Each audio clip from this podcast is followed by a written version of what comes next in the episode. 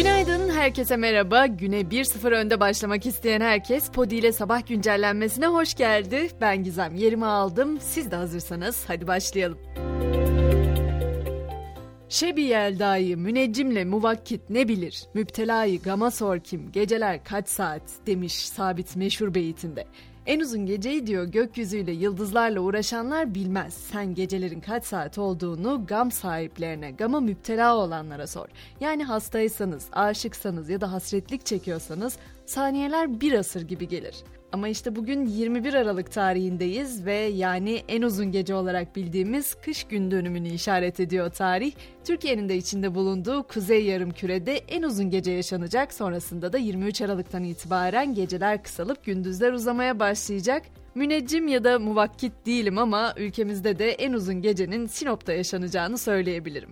Bu günün anlam ve önemine dair edebi girişin ardından geliyorum asıl meselemize. Cumhurbaşkanı Erdoğan motorlu taşıtlar vergisinde uygulanacak yeniden değerleme oranında indirim yetkisini kullandı. Resmi gazetede de yayımlandı karar ve yeni yılda MTV %122,9 yerine %61,5 oranında artacak.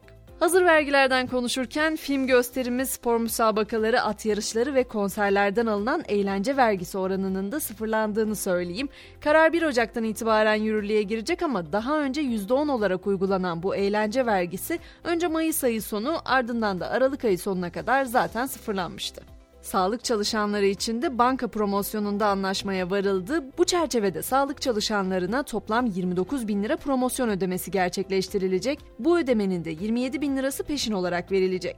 Şimdi biraz dün geceye döneceğiz. Sinop açıklarında Panama bandıralı bir kuru yük gemisinde yangın çıktı. Çoğu Mısır uyruklu mürettebattan yaralı 16 kişi kurtarıldı. Durumu ağır olan 4 kişi yoğun bakımda, denize atladığı söylenen gemi kaptanı ise hala kayıp.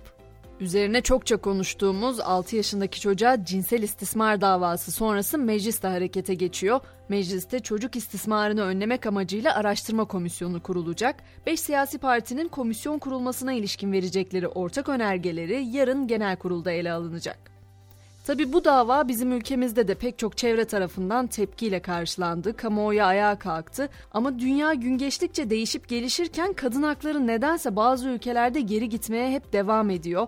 Kız öğrencilerin lise eğitimi almasının yasaklanmasının ardından Afganistan'da Taliban yönetimi kadınların üniversiteye gitmesini de yasakladı. Bu kararla birlikte kadınlara ülkede resmi eğitim neredeyse tamamen yasaklanmış oldu.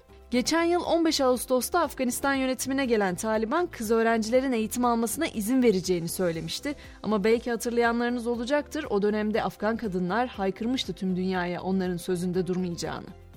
Peki Rusya-Ukrayna geriliminde neler oluyor? Ukrayna lideri Zelenski savaşın başından beri ilk yurt dışı ziyaretini bugün ABD'ye yapacak. Zelenski'nin Kongre ortak oturumuna katılması ve Başkan Biden'la Beyaz Saray'da görüşmesi bekleniyor. Hazır Amerika demişken Elon Musk'ın yaptığı o açıklamadan da söz edeyim. Musk, ABD hükümetinin halktan gelen bilgileri sansürlemek için Twitter'a milyonlarca dolar ödediğini duyurdu. Bu arada Twitter'ın sahibi ve CEO'su Musk şirketteki görevini bırakacağını açıkladı. Musk istifasının ardındansa yalnızca yazılım ekipleriyle çalışacağını belirtti. Sosyal medya platformlarından bir diğeri olan Instagram'a ise yeni bir özellik geliyor. Özellikle içerik üreticilerini ilgilendiren bu yeni güncellemeyle Instagram kişinin gönderileri engellendiğinde ona bildirim verecek. Büyük yankı uyandıran Harry ve Meghan belgeselinin ardından Prens Harry ve Meghan Markle şimdi de başka bir projeyle ekrana geliyor. Live to Lead adlı 7 bölümlük programda lider ve aktivistlerle röportajlar yer alacak. Yapım yine Netflix'te yayımlanacak. Ve sanırım artık yavaş yavaş spor dünyasına geçmenin vakti geldi. Tarihi bir Dünya Kupası finalinden galip ayrılan ve kupayı ülkelerine getiren Arjantin milli takımının başkent Buenos Aires'te otobüsle yapacağı şehir turu yaklaşık 4 milyon kişinin otoyolları kapatması sebebiyle yarıda kaldı. Bazı Arjantin taraftarları şampiyonluk kutlamaları esnasında köprüden takım otobüsüne atladı. Arjantin milli takımı yaşanan yoğunluk nedeniyle kutlamaların yapıldığı alandan helikopterle ayrıldı. Bu arada Arjantin'in Dünya Kupası'nı kazanmasında en büyük pay sahibi olan Lionel Messi 15 yıllık hayalini gerçekleştirdi.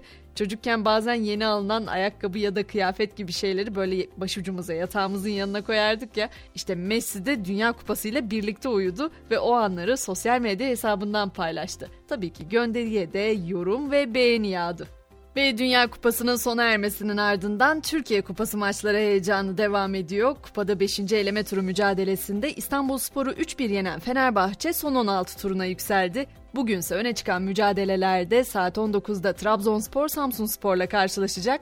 Beşiktaş Şanlıurfa Spor mücadelesinin başlama saati ise 21 olacak diyorum ve sabah güncellememizi böylece noktalamış oluyoruz. Akşam saat 18'de tekrar görüşünceye kadar herkese mutlu ve keyifli bir gün diliyorum. Hoşçakalın.